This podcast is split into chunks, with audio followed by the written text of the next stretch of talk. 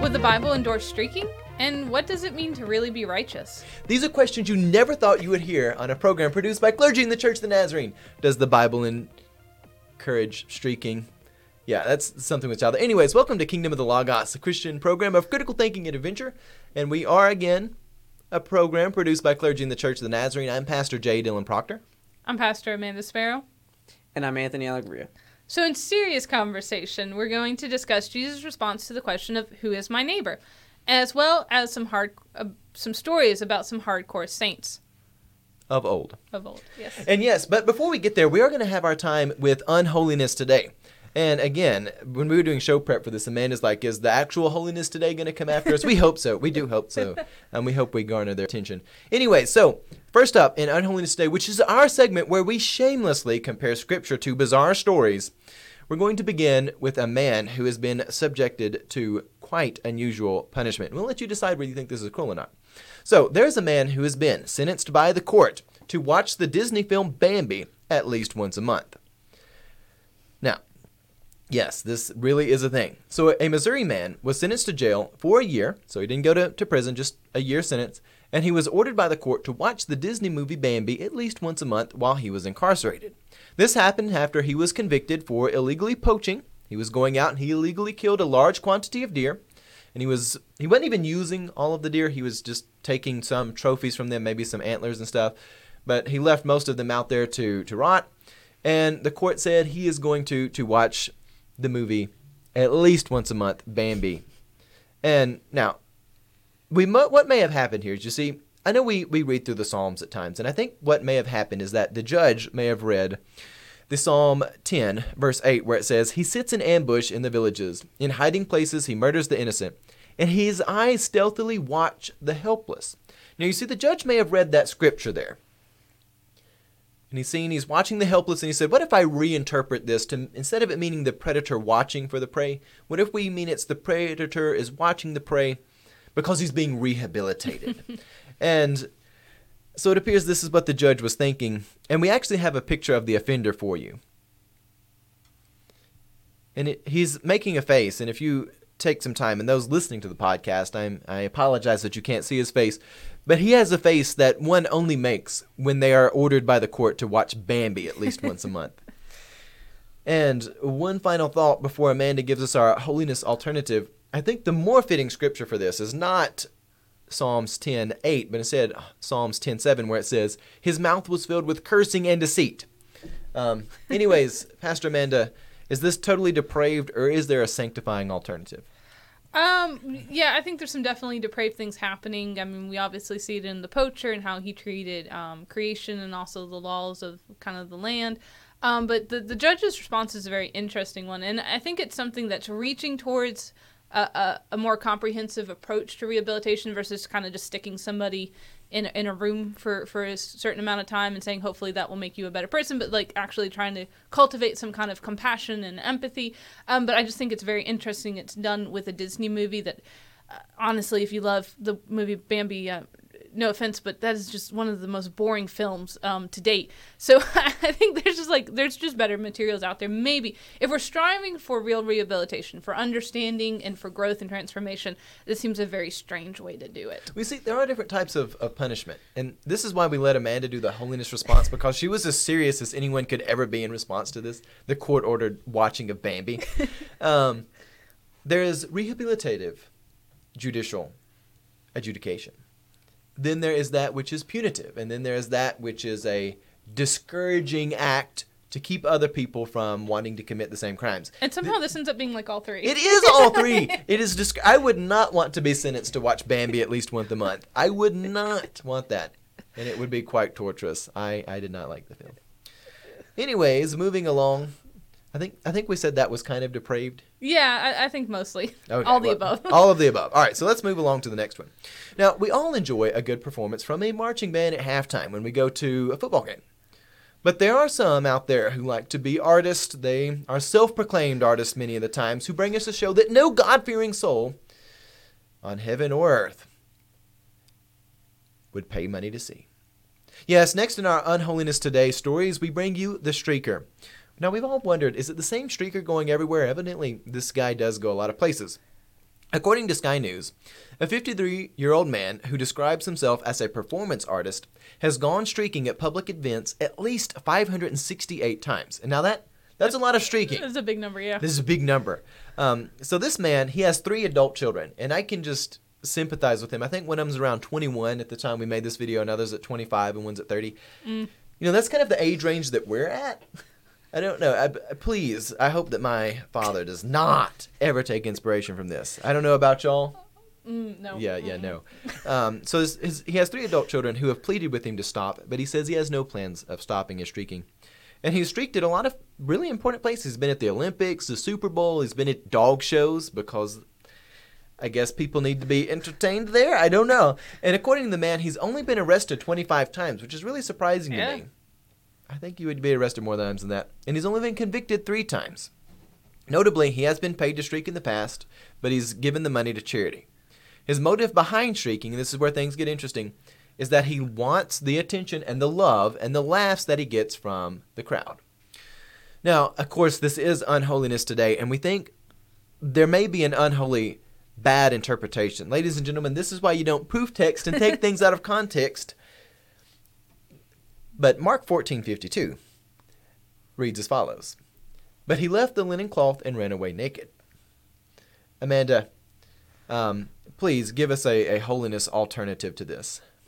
Um, I, I just I'm not sure there's an alternative really other than I think there's some serious uh, evaluation that needs to be given. Uh, this man needs to give to his life.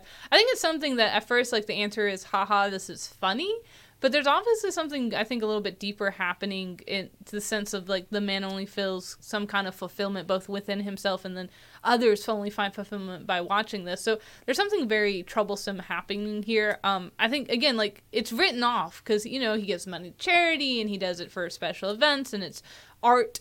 Um, and so it can Art. be yeah. Big uh, air quotes there, but um, it can be written off really easily as just something that's goofy and not dangerous or depraved. But I, I do think there is depravity still in here, so this this has to be taken, I think, very cautiously. But I, I do also enjoy that you that this passage has come up, which is part of the really the the narrative of Jesus being arrested. And it is kind of funny that in the midst of such like dark and and a dark and horrible story of Christ about to be crucified, we just have this random person that they try to capture and runs away naked. And I, I don't know what to do with that either. It's just Well, there. let, us just ask this question: Does the Bible actually endorse streaking? no. No, no. No, so that everyone listening Very to this, clear answer. Yeah, no, it de- definitely does not. Because, um, I mean, the man in in the gospel is running away because his clothes were stripped off of him, versus the man in this story is doing it on purpose. And obviously, there's some issues there. yes, and we do like to show people pictures, but we are not going to show you pictures of a streaker. Instead, we'll give you something more wholesome. Please, for your eyes, look at the holy grandparents, and this is Jesus' grandparents on his earthly mother's side. So this is Mary's uh, mother and father, Saint Anna and Joachim. So we have those two there for you because you need something wholesome to look at after being filled with um, the filthy images of of a streaker, in which he he does not completely naked anymore. He does clothe himself a little bit, I uh, guess but that's minimally. a step in the right direction. I don't know. I, I don't know. Small step. Small step. All right, so we're going to end our A segment there. We hope you enjoyed our unholiness today, and we'll be back to talk about some serious Bible conversation.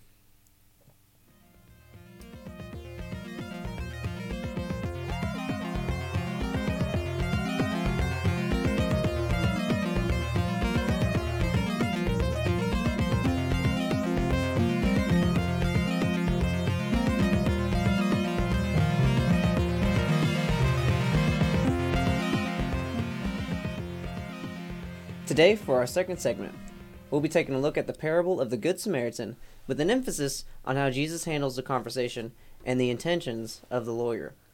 This passage well embodies two contentious approaches to eternal life. One approach asks, Who do we love? and the other asks, How do we love? In order to answer the pursuit of eternal life, which also comes down to an even more fundamental question is it identity or character that matters? First, we'll be looking into the ESV Luke 10:25 through 37. And behold, a lawyer stood up to put him to the test, saying, Teacher, what shall I do to inherit eternal life? He said to him, What is written in the law? How do you read it?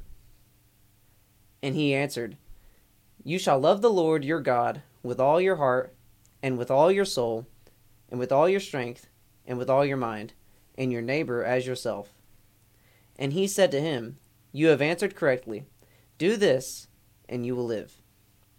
But he, desiring to justify himself, said to Jesus, And who is my neighbor? Jesus replied, A man was going down from Jerusalem to Jericho, and he fell among robbers, who stripped him and beat him and departed, leaving him half dead. Now by chance a priest was going down that road, and when he saw him, he passed by on the other side.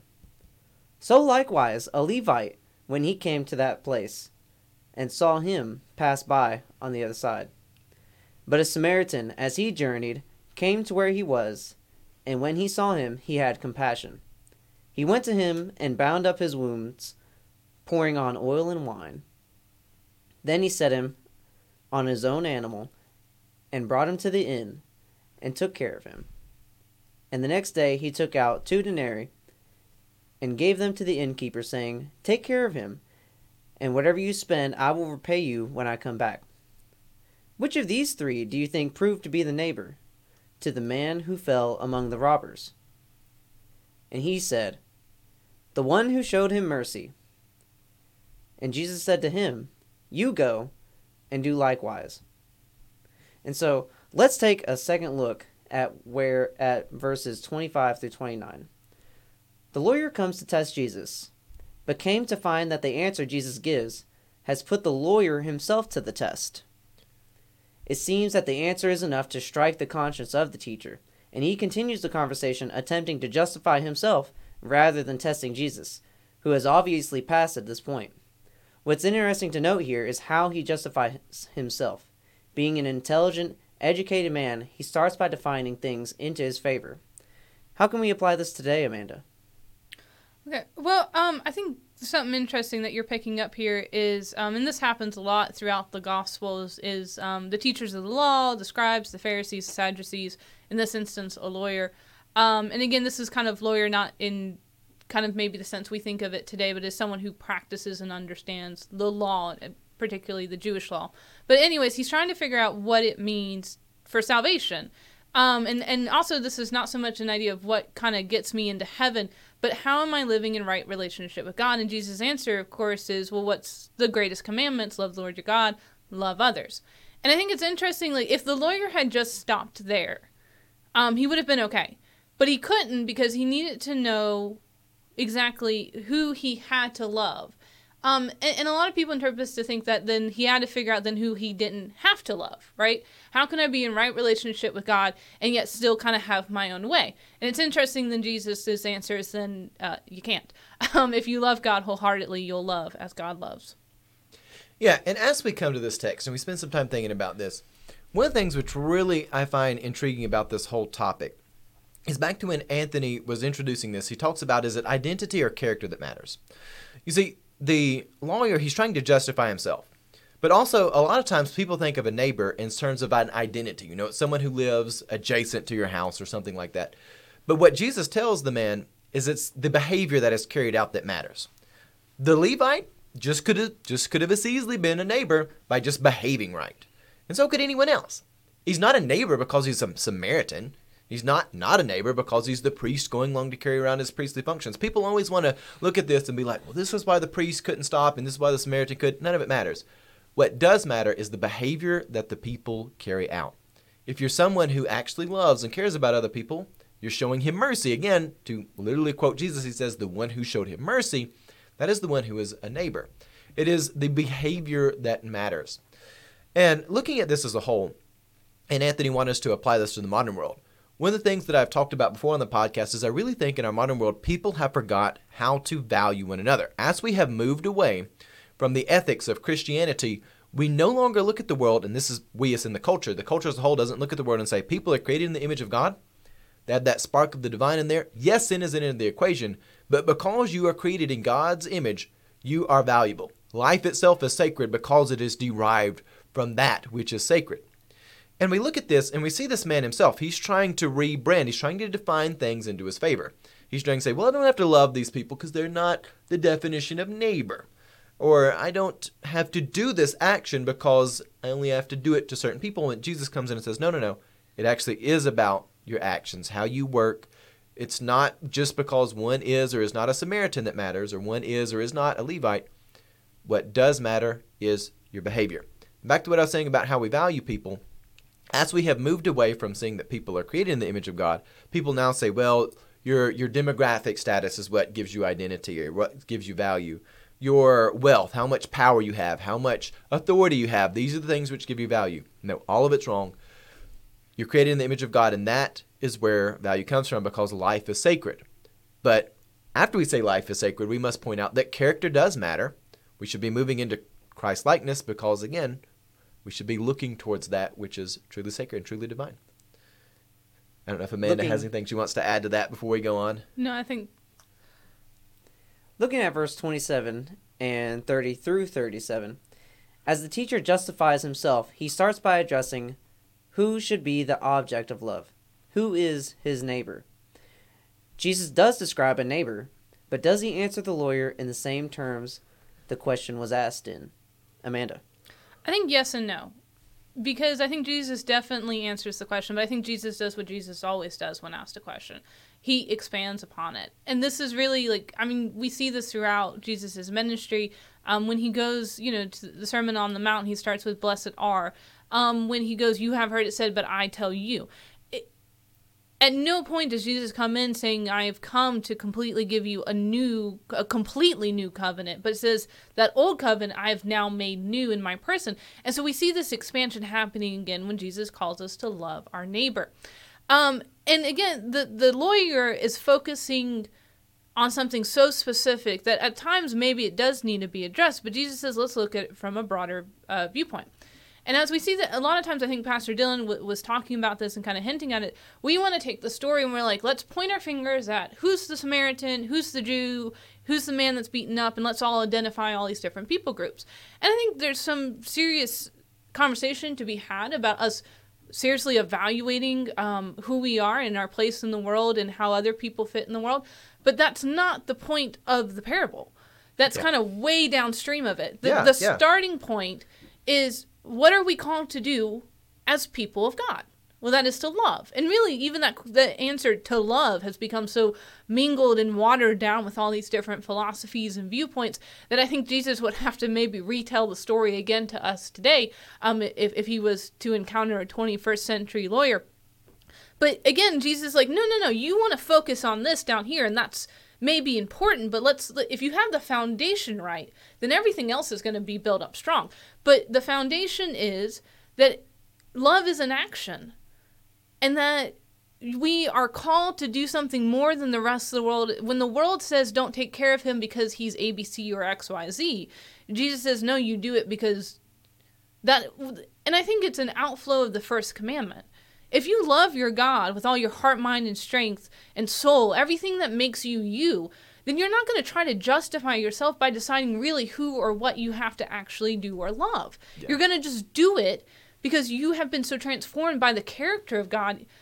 And and so I think that's what so Jesus does answer kind of, but he expands those parameters in such a beautiful way that calls the lawyer and really the whole audience and even us as modern audience to to come into a bigger kingdom than even the most well-meaning person may have tried to define that that story. I think Amanda's right on a lot of levels, and I know for time purposes, I'm not going to break down everything that. There's so many things I want to add to that, but she's right. You've got to start at the right foundation. Does Jesus answer his question? Yes and no is correct. He does answer the question, but he doesn't do it on the terms that the man wants to, because the man is trying to justify himself, and Jesus realizes this isn't what needs to happen. This is a good question to ask because there's good framework here for me to actually point people in a great direction. And again, the man is looking for nouns. Who is a neighbor in terms of noun? This people group, that people group. Look, people in 2018, 2019, this is 2019 now. um, people love to play identity politics. Identity politics is not new. It crops up time and time again, and it's almost always destructive. People always say, "Well, I'm going to play it different this time," which is an arrogant thing that people think that they can play that. Um, that that's a dangerous game to play, and that's why you've got to have the right foundations. The right foundation is that the answer is not in terms of nouns and identities. The answer is terms of love, which is a the verb. it's it's in verbs. It's in actions. It's in a different area than what the man is looking for. He is looking for something which is going to justify himself. Jesus says no. All right, Anthony, I'll let you go on to the last Yep. claim that you have there. Well, this uh, honestly, you guys are already totally uh, fulfilled this last question, but both of you each. But um, I will go ahead and ask anyways, and we can make our answers quick. And so it's a simple concept. But did Jesus say that the lawyer should become a good Samaritan?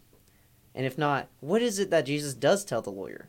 Well, and I think this is a really interesting question, um, and maybe we've kind of answered in our in our answers before, but to kind of give it a clear, because in Christianity we we have this weird idealization uh, sometimes of the Good Samaritan, and also of saints of the past. And I know we're about to talk about saints later, and so I'm not at all uh, downing saints or the Good Samaritan. But we have to see them for, for who they are. Um, they are people to give us an example, but we do not find our salvation in examples of faithfulness.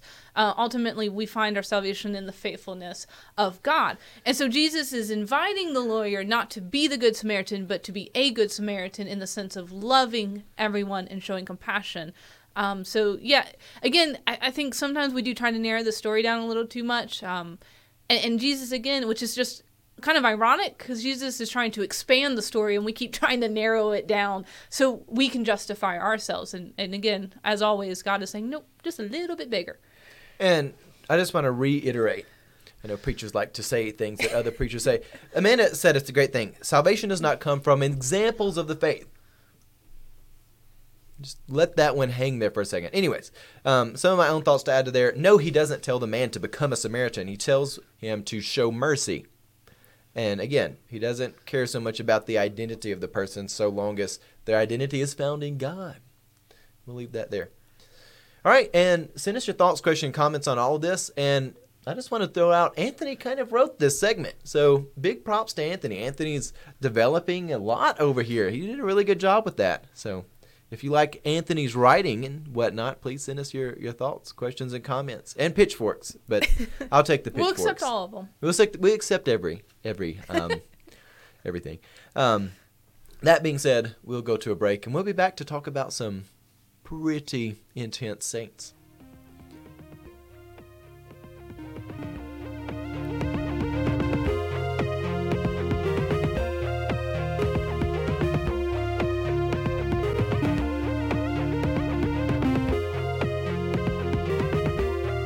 Right, I think we're coming back together. We're going to play Hot, Not, or Sanctified. And how this works, if we say something is hot, we're saying it's positive theological inspiration. If we say not, we mean we don't particularly like it. If we say sanctified, that means only God's judgment can decide whether it's positive or not.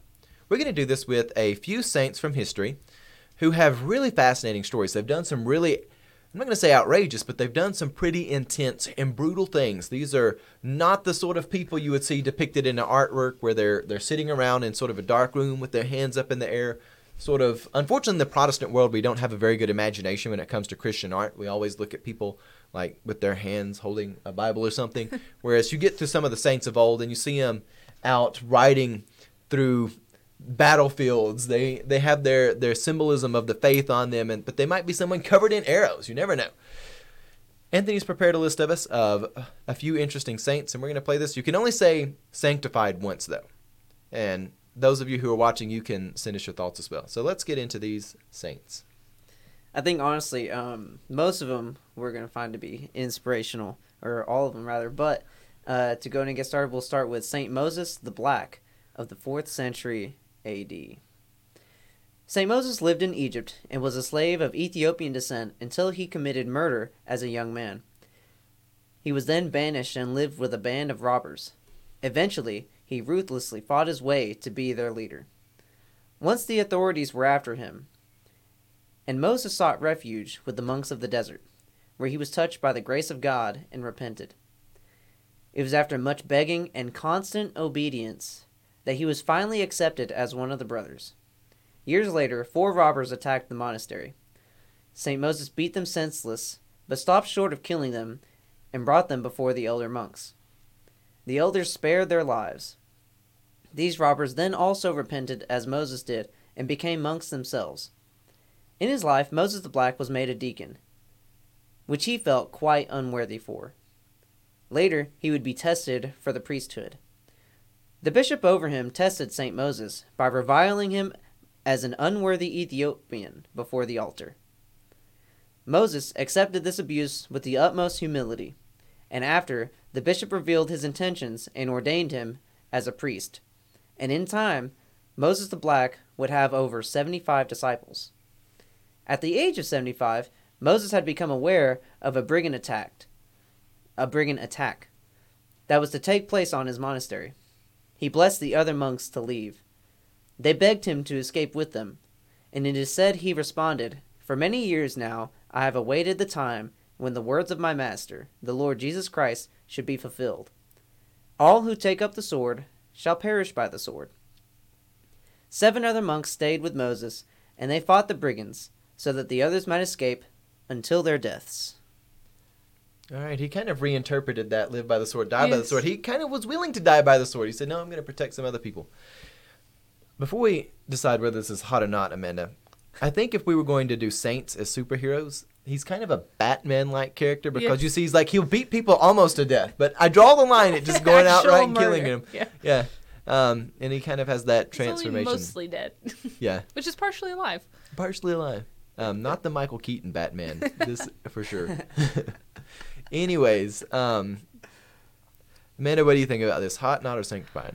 But I, don't know what to really like. I've thought about it, and, and like Anthony said, kind of it, they're saints, so the initial reaction is just to kind of do a blanket hot on all of them. But I think there's a lot of interesting things that are happening in his story. Um, personally, for me, when he talks about trying to figure out his priesthoodness, um, Thursday in a week, I, I go before our churches, our denominations uh, district board, and and explain why I think I should be ordained as as an elder in the Church of Nazarene. So there's a part of me that's like like this should not be a story we should all like take an example from because the elder like just badgers him and expects him to take it and i'm not the kind of person that if if i'm going to be badgered by a credentials board i, I hope maybe i can be as compassionate as maybe i need maybe what i'm saying in all this babbling is that moses needs to be my patron saint for the next week um, and i can take some Well, inspiration from him He Um, does eventually lead to 75 disciples. yes So things do turn out for him really well. This is true, but and because he was gracious in front of his credential board, so maybe that's the example I should take from that.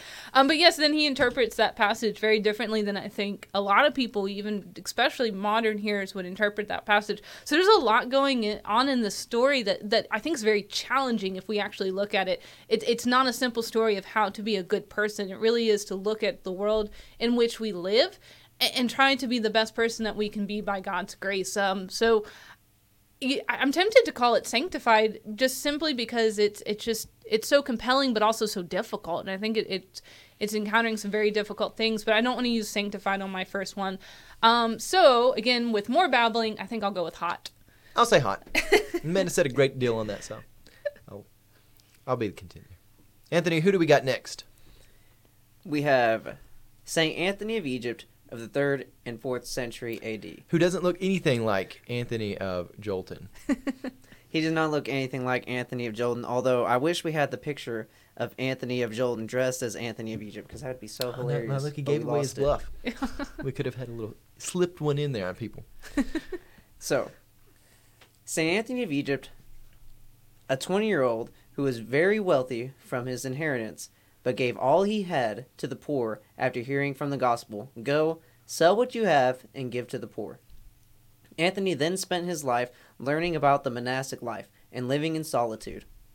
In his mid 50s, St. Anthony opened a monastery of scattered cave cells for those who begged to be led in the monastic life.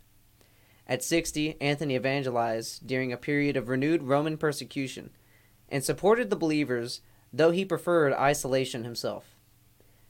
In his late 80s, he had heard that the Arian heretics were spreading lies of, of his support for them, and considered the only solution to go to Alexandria himself and confront the heretics, where he renounced their heresy and surely helped overcome it for the sake of many of the faithful.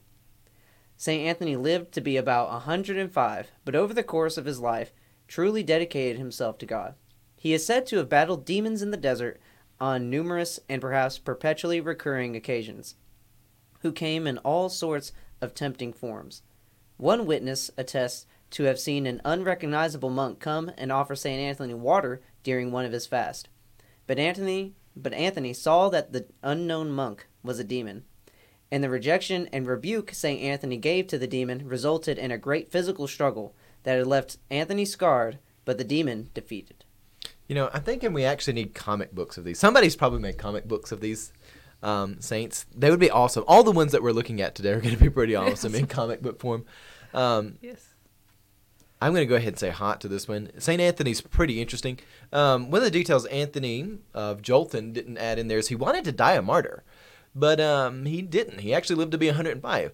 It's kind of interesting. Those n- never ask God for, for certain things. One one should leave the revelation up to God. Um, when I have found personal experience, there are things I said I was like, I'm never going to be somebody who speaks regularly from behind a pulpit.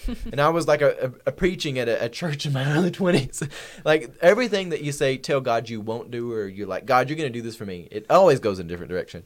Um, Anthony thought he would die for the faith um, as a martyr and ends up living 105 years. I- love this story because, like, as an introvert, this is this is quite interesting. Like, Anthony's like, I, I want to be left alone, but I'll, I'll come out to protect the persecuted. And he's like, No, I'm gonna go back to being alone. And he's like, I'm gonna come out to tell that that heretic what's what. And so he just lives this very interesting life. So even though he does not die a martyr, um, he he he lives a life of legend. Um, which is actually quite remarkable as we were talking about. I was um, trying to figure out our name for the episode. I think the last word in our in our title is martyrs. And then I was like, well, wait- and someone mentioned, well, no, not all of them died. And I'm like, oh yeah, that's right, because it, it almost seems impossible to be a saint without being martyred. Like it just Yeah. seems they go hand in hand. Um, but here we have this fantastic example of someone who lived um, into his uh, ripe old age, and yet still through all that remained faithful to God. So, uh, of course, uh, hot. And again, for someone who's an introvert, like look at the things he has to do. Like this is like an introvert's nightmare. For some, the poor man just wanted to be left alone in the middle of nowhere, and he has to go into like big councils, and he's got to fight demons, and people are always. The poor man just can't have any peace. He's like a, an older version of Batman. He would be, yeah, if he's to be the comic book equivalent. Yeah. Our next saint is Saint Joan of Arc of the 15th century. Joan of Arc was born of a peasant couple southeast of Paris. Paris. Joan was 12 years old when she first saw visions of Michael the Archangel, Saint Catherine of Alexandria, and Saint Margaret of Antioch. Joan of Arc is most famous for her exploits in the Hundred Years' War. After many tests and direct interactions with King Charles VII, she was finally allowed to fight. The king offered her a sword, but she requested she yield an ancient sword that was revealed to her. It was exactly where she said it would be, buried behind an altar, behind the altar in the chapel of Saint Catherine de Fierbois. Saint Joan of Arc fought gallantly in many battles, has had arrows through the chest, thigh, and even once in the neck. It is said that she was once hit in the helmet with a cannonball while climbing a ladder, shook it off, and stormed ahead. It has also been said that Joan of Arc actually did, did not wear men's clothing, besides perhaps armor, and fought while wearing a dress. Joan of Arc was burned at the stake at 19 in 1431 as a heretic. A second church trial 25 later, 25 years later nullified the first, and in 1920 Joan of Arc was canonized by Pope by Pope Benedict the 15th. Pretty hot. I'm gonna say this. This is this is the thing. We we don't have an imagination in the Protestant world like we should. Like again, when you again go to just about any church, you look at art, and even on our own district, and even things that I put together personally. You go and you look at some of the stuff that we do in the Protestant world, and you'll see people put together stuff, and they'll they'll have again they'll show what does the church look like, and they'll show uh, like people sitting in pews holding their hands in there, maybe they're standing in a room, um, some sort of people kind of being passive in in worship. But where you look at some of the stuff here, I mean, you got Joan of Arc with like this sacred sword like being revealed to her from Saint Catherine, and it's in Saint Catherine's chapel there. She goes out and she gets that, and she's in battle, you know, shaking off cannon shots to the head. Like this is some intense stuff here. I mean, like why, why? When we send people to university, we need to make them like watch stuff like this, just read the life of the saints, and go out and be inspired to live like at least one of them. Pretty cool. I like it. Uh, and I, I do too, and I think definitely, and I think an interesting aspect um, of this story is that she is burned at the stake um, by the Catholic Church, but though kind of not really, because it is during the Hundred Years' War. So she's really killed by the English Church, um, and then that's why later uh, the Church, kind of Catholic Church everywhere, says no, the English Church messed up. Um, but and then later she is canonized as a saint, and I think it's important that we are called to be faithful, even if sometimes in the midst of um, organizations or structures that that should be on our side. So there, there's some some great lessons to be learned from her. And yes, obviously, uh, if you can take a cannonball to the head and, and shake it off, you, you should definitely be someone to um, I hear a- emulate. a meme coming to Instagram when you take a cannonball to the head and still live to fight on. Yeah. All right, who do we got next, Anthony? Our next saint is out of Quiteria of the 5th century AD. Saint Quiteria's life begins with the amazing circumstances of her birth. She was the first daughter to emerge from the womb of her mother, who gave birth to eight other daughters in her first pregnancy, which means they were non-uplet daughters. That's the nine version of twins. The mother was the wife of a pagan and elite Roman governor who looked contemptuously upon whom she bore. Comparing the nine baby girls to a litter, she concluded others would compare her to a base animal or lowly peasant. Too proud for such a comparison, she ordered that the maid take all the babies and drown them. This bizarre birth was to be kept secret from her husband. The maid, however, looked favorably upon the girls and resolved to raise them with the help of the neighboring peasant women. All nine girls were kept together, or in close community, well aware they were sisters, and were raised in the faith. When they matured, the sisters had apparently refused to honor a Roman god as Christians, and were hauled before the governor, their father, who immediately recognized them through familial likeness.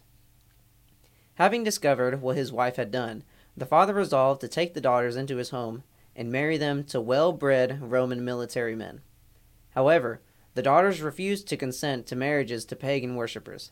With that, the father had them imprisoned and locked in a tower. However, the resourceful sisters managed to escape, and in doing so, liberated the prison. They themselves, alongside the other escapees, fled to the mountains. The newly found gang waged a guerrilla war against the Roman Empire. In the end, the campaign was unsuccessful. Saint Quiteria was captured and beheaded, a virgin and a martyr. This is an awesome story. Um, and I don't know who this maid was and the people that helped raise these nine girls. They raised them right because they had a pretty rock solid faith. and they resisted a lot of pretty I mean it's kind of like a fairy tale gone wrong. They had everything offered to them, but they chose to live for the faith rather than to give in to the pagan temptations. And it's not just any pagan temptation, it's pagan temptation to go back and be with your own family. Um, it's just really interesting dynamics there. I'm, I'm saying hot to this. Oh yeah, and that's like I mean, to think in that society to be offered to be you know moved from being a maid, the daughters are are really um, kind of these children without parents who are raised by a maid, and then saying now you can claim the governor as your father and then be married to to men in power. Really, it's this promise for security, um, for long life. Um, for comfort and, and they're like nah we good. We're gonna live in the woods and, and fight the roman empire. Like that's that like you said so i mean it just it's fantastic how what they gave up. Um, and then also again we have this interesting story of people of the faith fighting.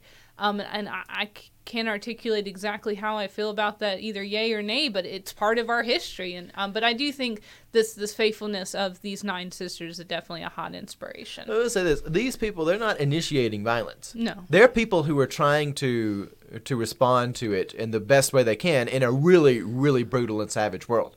And I am so impressed by the fact that again, I hate to go back to this point, but they had such temptation. I mean, their lives going from being these childless kind of kids, which I, I mean, not childless, parentless kids, um, going to have the governor be your father. I mean, everything. It's like the fairy tale, you know, happily ever after if you'll just do this. But they're like, no, nope, we're not going to get into the paganism. No happily ever after for us because we have our eyes set on something beyond this world. So that that's really cool. I will say, forgive me for not uh, saying this uh, more forwardly, I guess, but all the saints today are going to have some sort of very uh, harsh treatment or very, very terrible, violent situations t- that they had to face. So that's sort of a theme. think, I think you're kind of late on that one. I know, yeah, terrible. well, who's the last one we have? The last one we have is Saint Sebastian of the 3rd century AD. Son of a wealthy Roman family, educated in Milan, officer of the Imperial Roman Army, and captain of the guard, Saint Sebastian was a favorite personal guard of the Roman Emperor Diocletian. During Diocletian's persecution of the Christians, Sebastian visited the Christians in prison, bringing supplies and comfort. Saint Sebastian is reported to have healed the wife of a Christian soldier by making the sign of a cross over her. He converted soldiers and a governor to Christianity. Saint Sebastian was something of an independent clandestine agent for the agent for the kingdom of God. Charged as a Christian, Sebastian was tied to a tree and used as target practice for training archers and left for dead. He survived and with the help of Saint Irene recovered and returned to preach to Diocletian. The emperor had him beaten to death. Yeah, Saint Sebastian's pretty awesome. He he actually has to spend several years recovering from that time he was executed. Again, he was ordered executed once. They thought they killed him. They turned out that they didn't. Turns out it's pretty hard to kill Sebastian, evidently, though they did successfully execute him the second time around.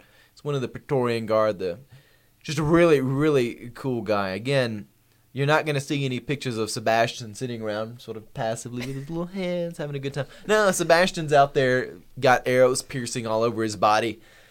And he's a really effective minister, too. One of the things that wasn't mentioned in Anthony's recap, which is a great recap, is when Christians would be executed, Sebastian would a lot of times go to the families of the one who was martyred, because a lot of times they weren't Christians, and he would get with them and be like, Look, you can have eternal life if you accept Jesus Christ as your Savior. And he would work with them and tell them, look, your loved one died, but you can be with them again should you accept Jesus. And he, he works with people and brings them together because he wants, even though families can't be helped so much in this life after such a tragedy, he knows that God can still help them beyond the parameters of this life. And Sebastian, I, I just feel like his ministry, he really had a good, he wasn't in it for himself for sure.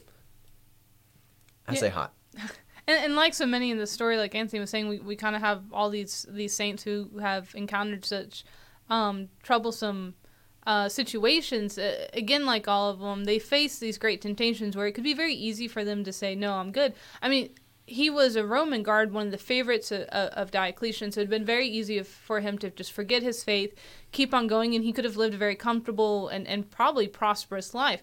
And then again, he had kind of a second temptation after he survived the first attempt on his life. He could have just kind of went into hiding and, and again been like, okay, I'll stay a Christian, but I, I'm going to stay away from the danger. And instead, he encounters Diocletian and, like confronts him. And I don't mean like encounters him like, oh, hey, you know, saw him across the way accidentally. Like he seeks Diocletian out and, and confronts him face to face with with the faith. And so, um, yeah, this and this whole I think all these stories are basically of people who who had the chance to turn away, uh, had the opportunity to just kind of give up, um, and maybe have been okay people or even maybe good people. Instead, we see that they are truly righteous because they're willing to remain faithful to a God who is faithful to them. So of course, hot, yeah. I think it was a pretty hot list. I liked it. Very good, Anthony. Yeah, and Anthony compiled many of the lists we do. He just finds and then reads, but this one he actually compiled and wrote. So this has been a very excellent Hot or Not Sanctified. It has been very hot list. With that, we thank you for joining us today. Again, send us your thoughts, questions, or comments. You can find me on Twitter at jdylanproctor. Check out our Instagram page, and also we're on Tumblr, tumblr.com slash kingdom of the logos. We're trying to have more prominent content out there to give you some inspirational things throughout the week that aren't just shallow inspiration, but really get your mind thinking. Be people of critical thinking in the adventure of life, and again, the adventure that is the holiness walk. And again, check us out on Facebook, YouTube, hit subscribe, like our stuff, follow. Please, it helps us out so much. You can download a free podcast on Castbox, SoundCloud, iTunes, and other places as well. And with that, God love you. Have a blessed day.